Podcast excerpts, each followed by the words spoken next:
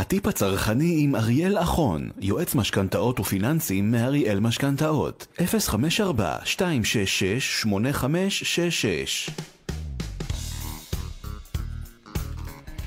טיפ הצרכני עם אריאל אחון, זה סימן שאנחנו ביום ראשון, ואנחנו מדברים משכנתאות, כן. ואנחנו יודעים כבר שאתם יודעים, בנייה עצמית, אתם בדרך כלל אומרים, יודעים איך מתחילים, פחות יודעים איך מסיימים. פתאום זה, פתאום פה, פתאום שם.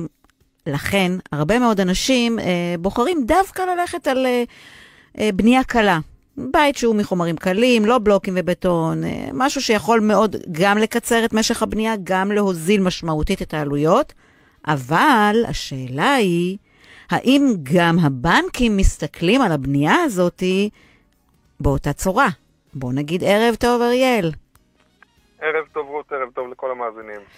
אז ספר לי, בנייה קלה, כדאי או לא? את מרימה פה שאלות של לא מיליון דולר, של 2 מיליון דולר. בשביל זה אני קיימת. לגמרי. תראי, הנושא של הבנייה הקלה, בוא נתחיל בזה שזה קצת מטעה. כי עד לפני כמה שנים, כשהבנקים גם בעצמם היה להם קשה לעכל את הסוגיה הזאת, אוקיי, של מה זה בנייה קלה בעצם, הייתה איזושהי סברה רווחת בציבור, שמדובר בבנייה לא איכותית. כלומר, שמדובר בבנייה שיותר פשוטה, שהיא פחות חזקה, ועוד כהנה וכהנה סטיגמות או הנחות יסוד.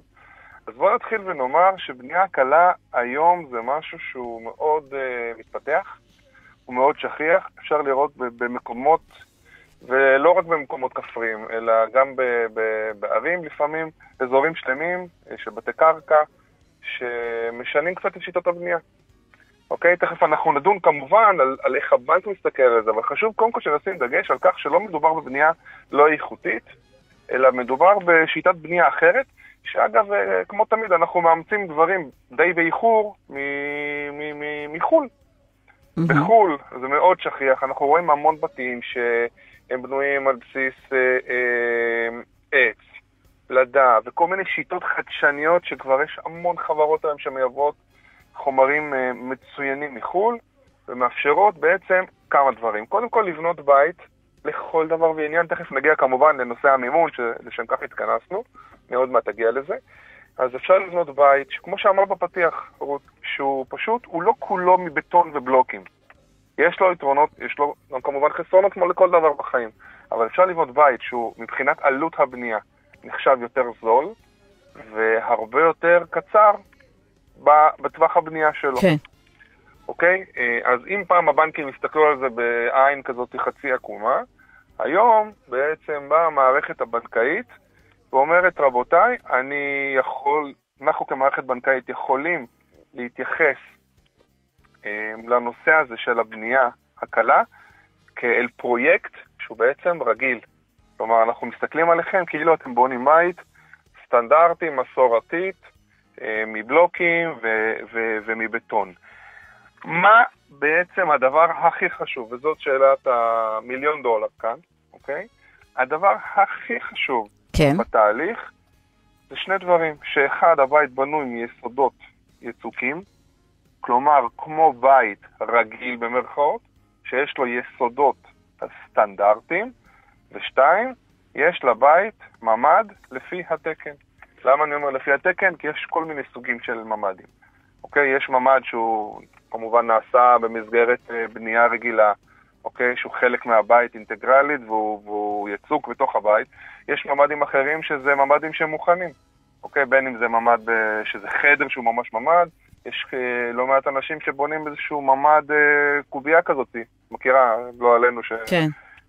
מאירועים שהיו, שיש חברות היום שמייבאות אותם, שמייצרות אותם כאן בארץ. לכן, כמובן שאני לא נכנס פה לענייני בנייה וקונסטרוקציה, ולכן השתמשתי במילה ממד לפי התקן. כלומר, חשוב שנבין את זה. כן. כל מי שחושב ללכת על כיוון כזה של בנייה קלה, אז קודם כל צריך להבין שעל מנת שיוכל לקבל מימון, סטנדרטי, תכף אני אזכיר כמובן מה זה מימון סטנדרטי מהבנקים, שהעסקה תחשב כעסקת בנייה עצמית רגילה, שני דברים קריטיים. שבלעדיהם ביחד, כלומר מצטברים, בלעדיהם לא ניתן לקבל משכנתא, בטח לא באחוז מימון מלא או בכלל לא. יסודות, כמו בית רגיל, ממד תקני. שני התנאים האלה מתקיימים, אנחנו נוכל לגשת לבנק ולקבל משכנתא, כאילו עכשיו אנחנו היינו בעצם בונים בית רגיל. יפה. מה זאת אומרת לבנות בית רגיל, אוקיי? אבל אתה, רגע, יש לי שאלה מאוד חשובה עכשיו ורגע לפני, כי כשאתה אומר מספיק שיש יסודות וממד, אז אפשר גם להביא איזה סוג של קרוון. בנסיבות הללו, אוקיי, שאלה מצוינת, וזה בעצם מתייחס לנקודה הבאה. כשאני אומרת קרוון זה לאו דווקא קרוון עץ, למרות שגם, אתה יודע, גם כזה קרוון עץ כזה, פשוט, שבונים בפנים את הממד, ומעמידים אותו על היסודות. כן. בסופו של תהליך, זו בדיוק הנקודה הבאה שרציתי לדבר עליה. בסופו של דבר, כשאנחנו עכשיו באים לתהליך של בנייה עצמית, אני מזכיר דווקא שיש שני חלקים מרכזיים. אחד, יש את שלב רכישת הקרקע, דיברנו עליו גם בעבר בהרחבה בפינה שעסקה בסוגיה של בנייה עצמית, אוקיי? אז כמובן שקרקע היא קרקע היא קרקע. אנחנו מתייחסים לזה בדיוק באותה צורה, בין אם זה קרקע שרכשתי במכרז מהמנהל, בין אם אני בן ממשיך בקיבוץ, במושב, ביישוב כזה ואחר, בין אם קיבלתי אותה בירושה, זה לא משנה. אוקיי? על הקרקע הזאת אנחנו צריכים לשלם, או קיבלנו אותה, צריך לבדק כמובן את כל סוגיית היטלי הפיתוח. אנחנו לא נרחיב הפעם באופן מלא על כל הסוגיה, אבל כמובן שאם יש הוצאות נוספות, צריך לקחת אותן בחשבון. עכשיו נשים את הדבר הזה בצד, אוקיי? כן. מנגד, השלב הבא, אחרי שרכשנו, סיימנו את רכישת הקרקע, לרבות היטלים ככל שיש, והקרקע באופן מלא עברה על שמנו, השלב הבא זה לגשת לסוגיית קבלת היתר בנייה. ופה אין חדש תחת השמש. אז כמו שהתחלתי לומר קודם, רות, מבחינת התהליך, בעצם מדובר בתהליך רגיל של קבלת משכנתא. זאת אומרת שמצד אחד, אנחנו צריכים ללכת ולסיים את כל מה שקשור בשלב רכישת הקרקע. דיברנו על זה ארוכות בפינה ספציפית שייעדנו לסוגיה הזאת, שבה אנחנו צריכים לבוא, לסיים את רכישת הקרקע, להעביר אותה כמובן על שמנו. יכול להיות שמדובר בקרקע שמנהל, יכול להיות שמדובר בקרקע שיבטה בו, יכול להיות שקרקע בשיוך אחר. בסופו של תהליך אנחנו צריכים לסיים את כל הסוגיה, שהיא כוללת בין היתר גם עניינים של היטלי פיתוח ככל שיש לשלם וכדומה. כשאנחנו כבר מסודרים עם הכל, אנחנו מתחילים בשלב השני. וזה שמדובר כרגע בבנייה קלה, זה לא משנה לנו בעצם בשום צורה את זה שאנחנו צריכים ללכת עכשיו, להיפגש עם אדריכל, להכין תוכניות אדריכליות, כי אנחנו צריכים בסופו של דבר לבנות נכס. אז לשאלתך, האם זה מבנה בצורה כזו, אם זה קרוון או משהו אחר, בסופו של דבר אנחנו צריכים להגיש תוכניות לאישור, אוקיי? בסוף התהליך אנחנו נקבל היתר בנייה, אוקיי? וברגע שאנחנו נמצאים עם היתר בנייה ביד, אז אנחנו יכולים ללכת לבנק, בנקודה הזאת לבקש בקשה למשכנתא. אנחנו גם כמובן יכולים להתחיל קצת לפני, מבחינת כל מה שקשור לקבלת משכנתא. אוקיי? אבל בסופו של דבר הבנק יוכל להתייחס אלינו בשיא הרצינות, וגם אני מזכיר שדיברנו על זה באמת בעבר, אך ורק כשיש לי היתר בנייה. ולכן, גם אם אני בונה בבנייה קלה, זה לא מוריד מהתהליך, אוקיי? בשום צורה. יש לנו היתר בנייה, אנחנו עכשיו יכולים ללכת לבנק ולקבל משכנתא. איזה אחוז מימון אנחנו נקבל? זה כבר שאלה, אוקיי, שהיא תלויה יותר בבנק. כלומר, אנחנו יכולים לקבל בין 60% ל-70%, ויש בנקים שיסתכלו על זה, על עלות הבנייה בלבד, ויש בנקים שיגידו, אני נותן לכם בעצם את המימון מכל הקומפלקס. כלומר, כולל הרווח היזמי, מכל הפרויקט.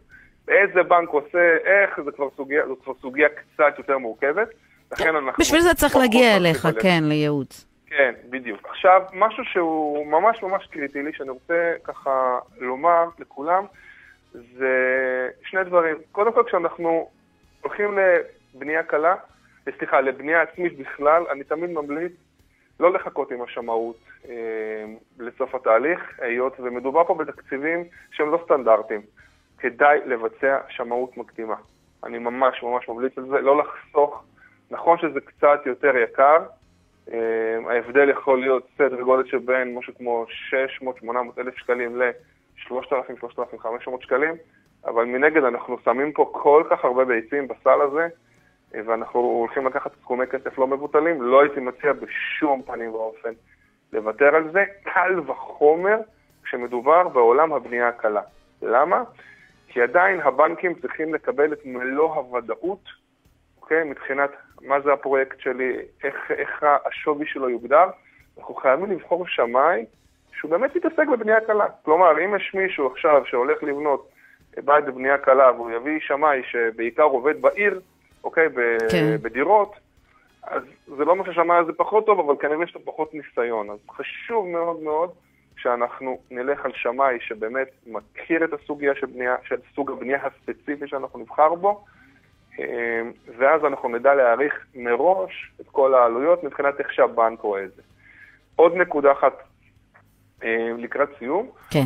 זה שאני מזכיר שגם כשמדובר בבנייה קלה, פעימות התשלומים בבנק אינן שונות מבנייה עצמית רגילה. זאת אומרת שהבנק מחלק את הכסף בדיעבד, בסוף שלב. מה זאת אומרת? זאת אומרת שהבנק ייתן את הכסף לאחר שסיימנו יסודות, לאחר שסיימנו שלד, לאחר שסיימנו טיח, אוקיי? סלש ריצוף, ולאחר מסירה סלש תופס 4. למה אני אומר סלש? כי יכול להיות שיש חלק מהבנקים שנותנים גם כסף בתתי פעימות, כלומר בתתי שלבים. אבל בגדול אסור לשכוח בשום פנים ואופן שככל שאנחנו רוצים לבצע את התהליך הזה בצורה נכונה, אנחנו חייבים להיות נזילים עם כסף. אסור לשכוח את זה כדי שלא יהיה מצב חלילה שנתקענו ולא סיימנו את השלב הזה, ומפה אנחנו מתחילים ללכת ולקחת כל מיני הלוואות, ולהתחיל להעמיס על עצמנו איפה שממש ממש ממש ממש לא רוצים. אוקיי? אז באמת, שהטיפים פה, ככה לסיום, הם אחד, שאנחנו חייבים לקחת בתכנון שמדובר, קודם כל בבנייה מבחינת הפרויקט הרגילה לגמרי, הבנקים מסתכלים על זה כנכס לכל דבר, חשוב וקריטי שיהיו יסודות כמו שצריך, כמו בבית רגיל, בבנייה רגילה, וממד תקני. ברגע ששני הדברים האלה מתקיימים, הבנק יראה את העסקה הזאת כעסקה רגילה, מבחינת בנייה עצמית. הבנק כמובן לא יוותר לנו על נושא של פעימות התשלומים לפי התקדמות הבנייה.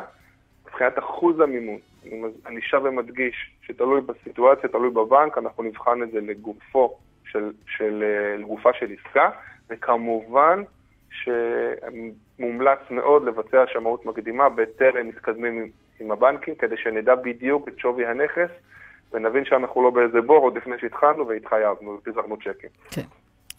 כמו שתמיד אנחנו אומרים, אריאל, חשוב מאוד מאוד מאוד להתייעץ. באמת, במקרים, זה לא מקרה רגיל, זה כאילו רגיל, אבל זה לא רגיל. ולכן באמת חשוב להתייעץ, לפני שעושים איזה שהם צעדים שיכולים אחר כך להיות קריטיים. בוא נאמר זאת כך. לגמרי. אני תמיד אומר משבוע לשבוע, אנחנו רוצים לעשות טוב, אנחנו רק לא רוצים ליפול בדרך הזאת של לעשות טוב, והנושא המימוני תמיד הוא קריטי, בטח ובטח בסוגיה כזאת של בנייה עצמית, ובסוגיה של בנייה קלה בפרט. כן. אריאל אחון, כרגיל, אתה השארת לנו את כל הידע, וכמו שאמרנו תמיד, ידע זה כוח, אז אנחנו ניפגש שוב בשבוע הבא. אמן, שבוע נפלא לכולם. תודה רבה לך. ביי. ביי ביי. הטיפ הצרכני עם אריאל אחון, יועץ משכנתאות ופיננסים מאריאל משכנתאות. 054-266-8566